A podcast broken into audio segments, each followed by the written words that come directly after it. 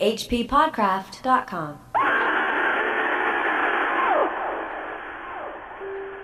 Letter from Walter Fizzen to Dr. Linton by airmail. Dear Leslie, Sorry if I alarmed you with the telegram, but something had to be done, quickly. It's about Elaine.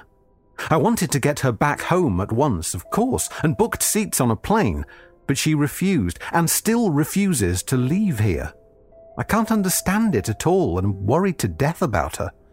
She's, well, I hardly know how to put it, but she's not herself. I don't mean that in the usual sense of the phrase. It's something much more literal than that. Heaven knows what's happened to her, poor darling, but it frightens me. And I'm cut off from her, too. I can't even talk to her properly and try to understand what the trouble is, nor she to me beyond a few essentials. She can grasp only the simplest sentences, spoken slowly and carefully, and she herself replies only with a few words in broken English. Broken English? That is a sure sign of evil. Or someone who's taken the time to learn a second language, a very difficult second language at that. Indeed. Hey, you know, in another weird coincidence, no kidding, last night as I sat down to eat, I felt like watching something. So I popped on the 1950s Invasion of the Body Snatchers. The non Sutherland version, as it's called in uh, this household. Yeah. I had not read this story before I did that. I was thinking this was going to be straight up Dracula's. Heather and I got drawn into the last half hour, finished the movie, and then I got up and read this, and I went, "Whoa, this is a body snatcher story. How do you like those Draculas?" This story is Vengeance by Proxy by John Wyndham. This leads us into a month about vampire or vampire esque stories because everyone knows March is for Draculas. Uh, that's where the phrase "mad as a March hare" comes from. It was originally "mad as a March Dracula," but was shortened over time. This story was picked by media personality, influencer, writer, and lover Jamie Brittain. Lover of hares. So I've heard. A story he claims is about or related to Dracula's, but I'm not so sure. So we thought we would have him defend himself by coming on this show today. Welcome to the show, Jamie. Hey, how you doing? Good to be here. Jamie, it's so great to have you back. I'm, I'm glad that uh, you weren't too traumatized by Dorian Gray and are willing to come back and talk Draculas with us. Oh, absolutely, anytime. Ch- uh, Chad, who's that reader? Well, as you know, Draculas are a big, loose organization. It's an umbrella, a big tent under which lives energy vampires like Luella Miller, advertising vampires like the girl with the hungry eyes, and of course, space medusas. And that's why we've circled in Europe's foremost expert on the space medusa phenomena, Greg Johnson, ladies and gentlemen. Greg Johnson is an actor, comedian, and filmmaker. You can see his stuff over on YouTube, so go check it out. Also, he's moving. Yes, he's moving, and he decided to squeeze in a little recording for us, and we really appreciate it, Greg, because I know moving is a difficult uh, operation. Jamie, what have you been up to lately? Uh, you know, just sort of trying to insulate myself against the crushing void of reality. You know, There you go. kind of little bit of this, little bit of that. Well said. I wish I wasn't joking as well. We all laugh, but it hurts. Oh, it hurts. Who is this author, and why isn't he using initials like all of our other authors? Let's talk about the author, John Wyndham. A first time on this show, I think I know him from his story Day of the Triffids, but other than that, I know nothing about the guy. His given name is John Wyndham Parkes Lucas Beynon Harris. Mm-hmm. That's greedy. Yeah. Share those names. That's too many names for one man. Think of the initials, though, you know? You, H.P. Lovecraft, I'm JWPLB Harris. He could have dominated the game in the world of weird writers who use initials. He was born in 1903 in Warwickshire, England. He started off as a kind of a jack of all trades. For work, he was a farmer, a lawyer, a commercial artist. He was in advertising, published his first novel in 1927, The Curse of the Burdens. By 1931, he was selling to American magazines and then to UK mags as well. During the Second World War, he served the Ministry of Information as a censor. Day of the Triffids is said to be based on his experience during the Blitz. But then he ended up in the Triple X Corps. He was stationed in Africa and he saw some of the heaviest fighting of the war. Triple X Core. I thought maybe you put the triple X in as a placeholder for something in your notes. Nope. So I looked it up. It's a thing. Yeah. A Triple X Corps was a corps in the British Army formed in the Western Desert. In 41, it provided extensive service in the North African campaign, the whole Rommel affair. so nothing to do with Vin Diesel then. Imagine how disappointed people would be if, if you made a movie about the Triple X Corps and they showed up to see it. I mean, these guys are undoubtedly heroes, but not in the way audiences would be hoping. After the war, Wyndham published four novels and in 1951 published Day of the Triffids. He is also well known for The Chrysalids and his story, The Midwich Cuckoos, which was the story that the movie Village of the Damned, both versions of it, was based on. And he died in 1969 at the early age of 65 years old. Well, he was murdered by possessed children, which is ironic. Surprised you left that out. I'm also surprised I haven't read this guy before because I really like that Village of the Damned movie. It's got Superman, Luke Skywalker, Saavik, and Natty Gann just going savage on a bunch of kids, knocking them out left and right. It's amazing. This story, Vengeance by Proxy, was first published in 1940 under the name John Beynon. I could not find it digitally, even for sale. So I went and got an old paperback from a used dealer for a couple of quid. Uh, the book is called The Best of John Wyndham, 1932 to 1949. Jamie, how did you first hear of the story? I really don't know. When you put the word out on Twitter that you're in the market for Dracula mm-hmm. based things, I half remembered this story. It turns out it's not necessarily the most Dracula y story of all time, although I will be putting forward a strong case for it. You'd mentioned you Googled John Wyndham Dracula to find it, and I I tried to do the same thing, but I just wound up with a bunch of LinkedIn results for a guy actually named John Wyndham Dracula. and we're friends now. So You're going to do a house swap next year. yeah.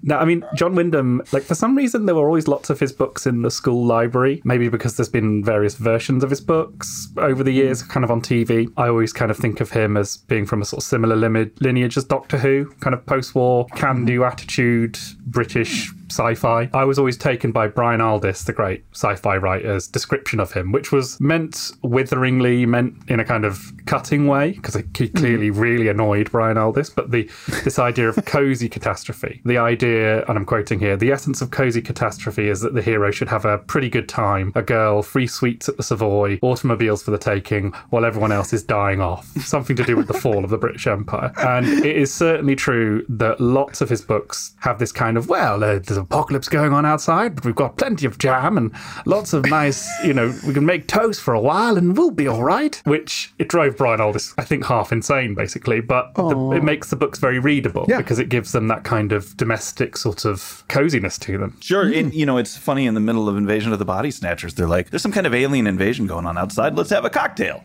There's a lot of that going on in there. This story is in the epistolary format, a series of letters and reports on an incident. So this is number one in my ongoing series about how this story is a Dracula story, the epistolatory structure of it. Our main characters are Walter and Elaine Fizen, who are traveling in Yugoslavia. Something has happened to Elaine. She's an English woman, but something has caused her to forget how to speak English, and even stranger, she knows the local language fluently. The first message is from Walter to his friend Leslie. Dr. Linton, who reads these setup events in a hasty letter after receiving a telegraph, asking him if he knows any mental specialists in Belgrade. If I lived in the telegraph era, I would send messages like that to people all the time and then send another a few hours later that just says, never mind, stop, don't explain it. These events all happen when uh, they're on their way from Venice to Greece, taking the scenic route. They decide, you know what, we're not going to go to Greece, we're going to go to Bucharest instead. They're just out of this place called Vallejo, which is about 60 miles from Belgrade. reason number two why this story is in fact Dracula. The setting is kind of more or less identical. Uh, if you go on Google Maps, as I did, and look at the route between Bucharest and Belgrade, you go straight through Transylvania, Thunderclap, Bats Fly Away, Loud Organ, Yeah, I'll, I'll put those in later. or or at least it kind of it kind of that route. You, if if you took the long way around, it is a while until ne- num- reason number three. I'm just going to warn you of that. Yeah, because we're about to have a car crash, and there aren't any car crashes in Dracula until the sequel, Two Drac, Two Draculas. Thunderclap, bats fly away, loud organ, eyes rolling. I'll put those effects in later. All right, so we'll put that in the People's Exhibit B. so they're driving down the road, as Chad said, by the river when they round a curve and see a man crawling on his hands and knees in the road. They swerve to avoid him, and the car crashes. It's pretty adept at describing the crash. I saw how exactly the car turned. You know, writing action, it's a little like sketching a hand or something. It's hard to be specific and efficient. The car tail hits the man, and they're stopped from going over the edge by a boulder. Now they're fine, but the car is heavily damaged. They go to look at the guy, and he's all messed up. But the wounds are a bit old. Some of the blood that's on him is dried. It wasn't from the accident. Run. right there, you know, run. On his head, he's got a, really bad cut, and they sort of wipe off the cut, and they realize that it's not from the accident. It looks like it's been carved into his head and it looked very similar to the Greek lambda symbol. Walter opens up the man's shirt to see that he has a bullet wound as well. Uh, Walter tries to give him first aid, but he's lost a lot of blood and the man is dying. Walter then looks the man in the eyes, and then there's this moment. That was a most extraordinary sensation. I felt somehow as if they had fastened on mine, almost as though our mutual gazes formed physical rods linking us together. More than that, it seemed that the rods were being tugged, pulling me down to him. I'm going to go out on a limb here and say that John Wyndham only wrote one draft of this story. I really feel like you should have something better than Physical Rod, uh, who incidentally is my fave porn star. well, yeah, there are a lot of rods in that business. Actually, I just read yesterday that Lazy Rod passed away. So maybe Physical Rod, oh. finally he can just be Rod now, like he always wanted to be. Oh, Lazy Rod passed away? He did. Oh, you're upset about that. Well, I'm happy for Physical Rod. God, Lazy Rod, he's not even 70 yet. Too soon, man. Yeah. A piece of history has died with Lazy Rod. I always said, Lazy Rod, you got to get up off that couch. he really didn't take care of himself, no. Very characteristically, he'd say, but then I won't know who I am anymore. this would go on in circles, you know. Yeah. He's a man of contradictions, Lazy Rod. But great porn. now, but it stops when this man screams in pain because of his injuries. Walter doesn't want to leave his wife alone, but he decides that he needs to go to Vallejo and get help, leaving Elaine to watch over the dying man. Don't split up. We were just screaming at the TV about this last night because the lead guy in Body Snatchers, he and the love interest are trapped near the end of the movie. They haven't slept for days. They know they can't fall asleep or they'll get snatched. And he goes, Okay, stay here by yourself and don't fall asleep. I'm going to go check something out. what? The doc doesn't know the local language, but the locals know some German and then they're able to talk because he also knows a little bit of German. He gets help. They go back to the scene of the accident. The man is lying on the ground where he was when Walter left, and Elaine is kneeling on the ground next to him. Walter then shouts, Elaine! But she doesn't turn to look at him the man on the ground does. And just then, the man on the ground dies, and Elaine doesn't react to Walter until he touches her on the shoulder. Then it was to look up at me with a bewildered, uncomprehending expression. I took hold of her arm and helped her to her feet. He's dead, I said. Walter and the guy that drove are going to take the body, but then the driver sees that the dead guy has got this mark on his head and he wigs out and he's pointing at this mark. Unfortunately, neither of them speak enough German to be able to communicate what's going on, but the guy refuses to take the body. So Walter's like, okay, I guess we'll just have to go get the police and have them deal with all this. Yeah, I know you're brewing up a Dracula number three, but I'm going to say that the frightened townsperson is a pretty strong 2.5. says rapidly crossed himself in the manner of the Greek church. He was pointing vehemently at the mark on the dead man's forehead, and he was genuinely as scared stiff as a man could be. Nothing I could do could bring him to touch that corpse, and I believe he would have fought me rather than let me handle it. I'll allow it. but watch yourself, counselor. also, when they leave the writing in the car, he turns to Elaine. It says, Twice I saw her look down at her hand, flexing the fingers and examining it as if it somehow surprised her. And I expected mm. it to read, Stubble was beginning to form on her chin.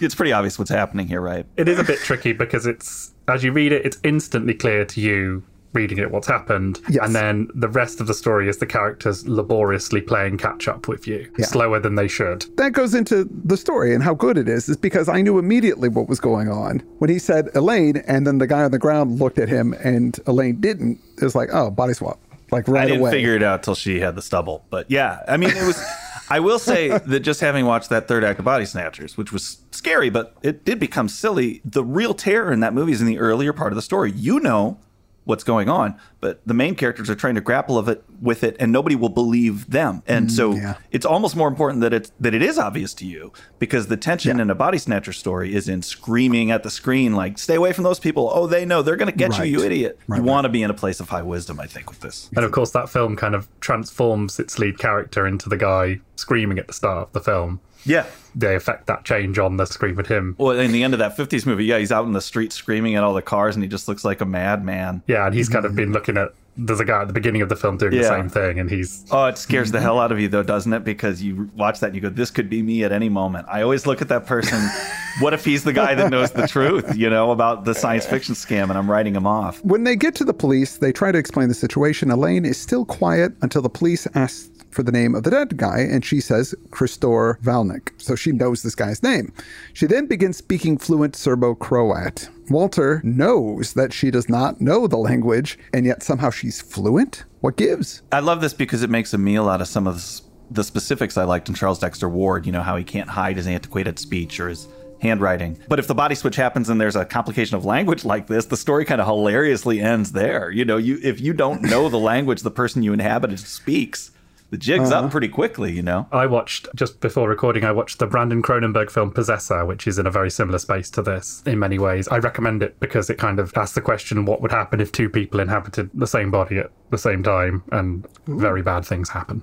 Uh, the police are also shocked when she knows Serbo Croat as well as she does, and they look, they, you know, they check her passport to go, huh, okay, that's a little weird. When she speaks English, however, it's with a thick accent, and she doesn't really talk to her husband the whole time. She says the minimum to him that she has to. In his letter to his friend, Walter explains that Elaine has changed. Her manners are more masculine now. He tries to get her to see a doctor, but she refuses. Walter is scared not just for her, but of her. Then we have Leslie writing to his friend Fred, who is going to Belgrade, and he wants Fred to check with a Dr. B. How did you guys pronounce this? It's a lot of J's and consonants run together as names in that part of the world are. You know, also we're saying Vallejo, which is up in the Bay Area in California. I think this would likely be pronounced a little differently. We'll call him, we'll call him Dr. B. Dr. B. So Fred recommends that he check in with this guy, Dr. B, that he recommended to Walter. Now we get some correspondence from the police again. Seems Christor Vlanik had a beef with another guy named Petro Zanja. Pietro and his brother Mikia were both found shot to death. And this occurred after the car wreck. I wonder if the sort of polar opposite of whatever a cozy catastrophe is, is dealing with the faff of foreign bureaucracy, as this section does, with the kind of letters going backwards and forwards. Because speaking as a Brit and possibly just as a human being, it's one of the things I'm most scared of. Uh-huh. That whole instance where you lose your passport on a night out in oh. Amsterdam and you have to go and get it replaced while you're hungover and the hostel's about to close and you, you know, oh. you smoke so much dope the night before that your brain has exploded.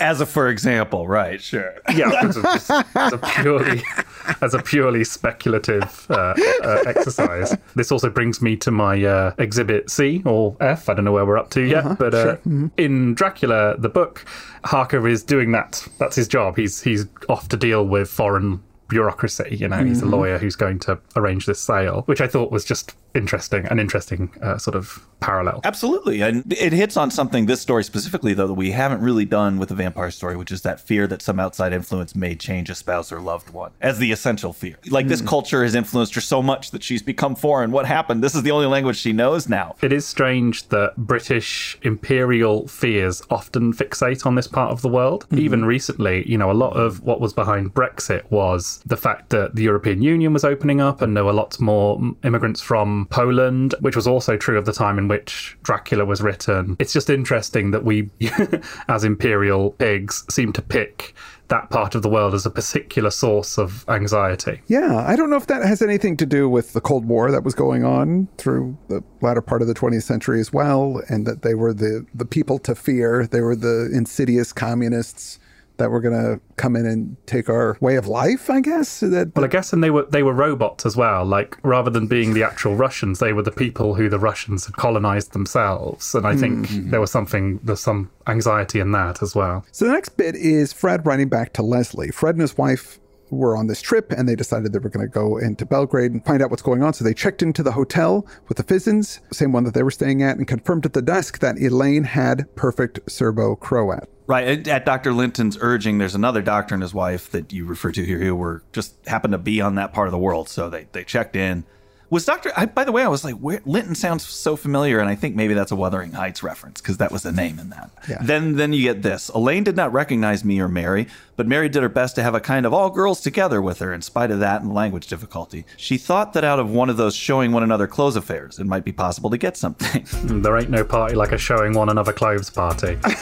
um, yeah. which is what women like to do. I'm assuming this Yes. is like the, the montage sequence in a movie where someone keeps coming out of the changing room in a variety of different outfits. This is absolutely that. I actually have a book where I keep notes about things authors have done to disappoint me. First entry under John Wyndham did not elaborate on the clothing montage. Fred decides to go talk to Dr. B. Turns out his take on this whole situation is what the readers have already figured out. Uh, in my head, Dr. B is played by Klaus Kinski, or at the very least, Udo Kier. Udo Kier, I think. I wonder how many times that sentence has been spoken. Klaus Kinski, or at the very least, Udo Kier. Dr. Bliedolyi may have earned all the letters he has after his name, but if you ask me, he's as crazy as a coot. The man's medieval. What do you think he lectured me on? Transferred personality. Of course, I thought he was getting at divided personality, Jekyll and Hyde stuff at first, but not he. That, it appears, is elementary, kid stuff to him. He seems seriously to believe that there are personalities of such hypnotic and dominating power that they can, in certain circumstances, project themselves into other minds, can actually drive out the former occupant of a body, so to speak. According to him, this man who was shot, Christor Vlanek, must have had such a personality. It is, Bliedolyi says, the nearest thing to immortality. That personality may have inhabited a dozen or more bodies before that Vlanek. Dracula! We got Dracula here! Yes. the taxi for Dracula! this guy is kind of the best, the, the closest thing this story has to uh, Van Helsing. Right. he knows the myths. He knows how it works. Yeah, he doesn't actually do anything though. He just he, ju- he just tries to convince these these stupid British people of, of a thing that is clearly self evident. But also, he doesn't really offer the Betty solution. It's just like, oh, yeah, uh, well, too bad. Yeah, your wife's dead. There's nothing I could do for just, you know, don't hang out with her anymore. Dr. B explains three points of evidence. One, Elaine doesn't just have memory loss, she has different knowledge than she had before, has changed mannerisms to become more masculine. Number two, the mark on Vlanek's head was a ward against the evil eye. So someone believed he had superpowers basically and we're trying to trying to stop him from using his superpowers. And three, Vlanek tried to do this mind swap on Walter first, but was disrupted by his own physical pain. This doctor's a little like the Jamie Brittain of this story. He's trying to make three points about why this is a Dracula. Oh. it's like a Dracula within a Dracula.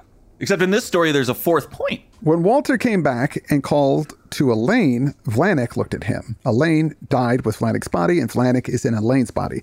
The doctor told them when they get back to test Elaine by calling her Christor and seeing if she responds. Well, they do do that, and of course, when they say Christor, she turns and looks, and then she looks hmm. like she got busted as well. This will always be the Brady trick to me. They're being sued by some guy who says he hurt his neck and he can't move his head and he's got a big neck brace on. And then during the trial, Mr. Brady throws a briefcase. It hits the ground and the guy turns to look at it. You know what I'm talking about? That's how he. he- that guy didn't hurt his neck. And Dr. B is like, don't worry, we will use the Brady trick. The Brady trick. Do you? I don't know. I don't remember why the Brady's were getting sued. What they did to that guy. I don't know if that was another one of Carol's depravities that caused that. But I do remember him throwing the briefcase. I do kind of think that Crystal forgets the first rule of Body Swap Club here. Because Yeah. this is the sort of thing that you should be really on you know on your toes for that someone just shouts your name and you look round at them i mean this guy's supposed to be immortal and has done this many many times Ah, yet he is literally caught out by the brady trick which True. Real amateur move. That's an amateur move, but you just hit on what's different here, though, is he's not even going to try and pass. This guy is using people like trash, you know? This guy is using people disposably. Whatever, I don't care if I cause confusion. It's enough that I'm in someone else's body. I'm going to do what I want to do and then move along. That's kind of a revelation in a way here, which is neat. That's true. He doesn't care. it is kind of like you know sort of arnold schwarzenegger when arnold schwarzenegger plays like a sheriff in a small town it just doesn't seem to matter that he is clearly a big austrian bodybuilder yeah. We have another police report, and it seems that Elaine Fission has been fingered for the murder of Petro and Mikla Zanja. So those are the guys that supposedly had beef with Vlanek before. So the last bit of the story is a transcript of a phone conversation with Fred and Leslie. Fred explains that Elaine has been arrested for murdering two strangers.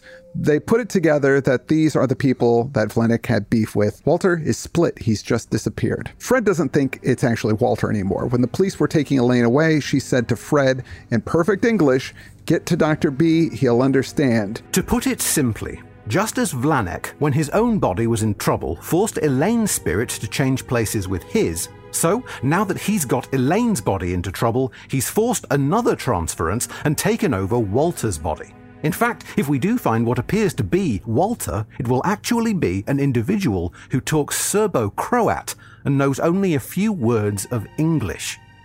And the consciousness now in Elaine's body is Walter's. Good lord! There must be something about those parts that sends you all crazy if that's what you think. Well, what the hell else is there to think? They're executing Elaine in the morning. Oh, and by the way, my real name's Dracula. What? oh my God, what? Surprising ending. I don't think that last line is right. That uh, wasn't in my copy. It's possible there was some tampering, but there's just no way of knowing. What? But it kind of settles it, doesn't it? This is a Dracula story. It does kind of settle it. That does work in your favor. Yeah, that's a fourth clue. Huh. Okay, well, case closed. It is a Dracula story. Wow. It is, yeah, and I really enjoyed it. I did too. It's very slight. It's sort of short and sweet, kind of Yeah. bouncy as well. I do think that kind of the sort of cozy catastrophe thing mm. is an interesting kind of rubric to sort of measure the story against because we're in this mysterious part of the world with all these bizarre things going on against which the people have no power, and yet the story is communicated to us in these incredibly British tones. Oh, by God, man, are you quite sure? They're all over it. It made me think of Village of the Damned, which stars George Sanders, who is the most, by God, man, are you quite sure actor of all time. In that film, he's dealing with this alien invasion that has sent a radio signal into a bunch of pregnant women to make them give birth to Aryan demon spawn, which is this really like frightening notion, just like the notion here is quite frightening. And it butts up against that kind of Englishness and that kind of obsession with protocol and obsession with kind of writing polite notes and letters to each other. And I think that can be effective. Absolutely, it seems like Wyndham really is keyed into this invasion from within idea. For me, I've I've traveled a lot, especially since I've moved to England. We've gone to, to Europe. And there is a bit of anxiety that goes with traveling. So different to run over a man with your car at home.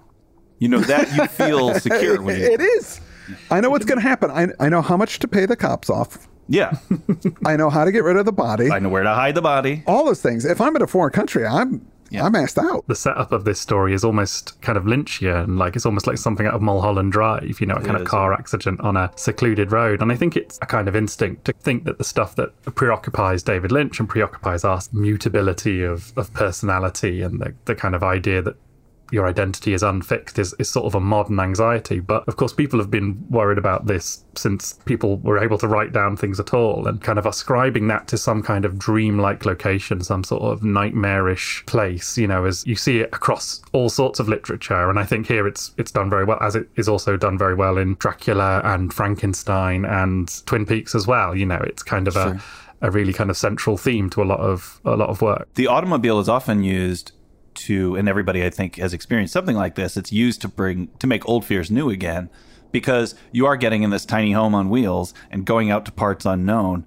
unprotected. It's it's maybe you have a caravan of a few people, but that's all you have. And now, if you've ever been in a late night car trip in some kind of landscape that is unfamiliar to you, werewolves and th- that all seems a lot more credible when you're in a scenario like that.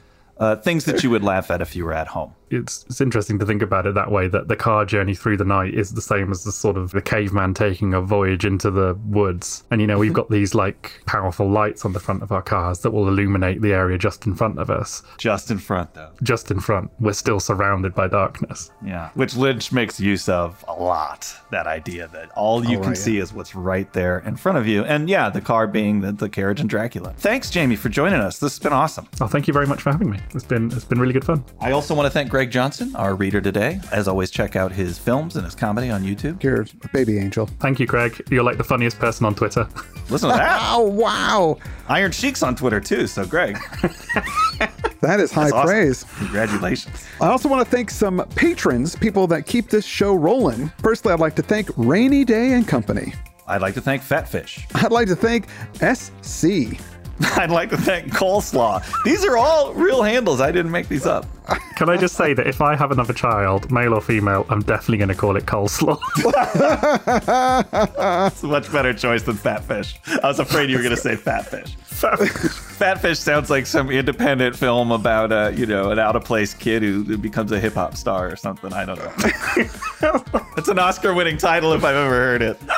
I'd like to thank Andrew Taylor I'd like to thank Matthew Anderson. I'd also like to thank Neil. I'd like to thank Rob Even. Daniel Hess, thank you. And I'd like to thank Matts McMats. You guys are just kicking ass with names this week. I want to thank you for that alone. We're going to be back next week with more Draculas for now. I'm Chad Fifer. I'm Chris Lackey, I'm Jamie Brittain and you've been listening to Strange Studies of Strange Stories. at hppodcraft.com. hppodcraft.com.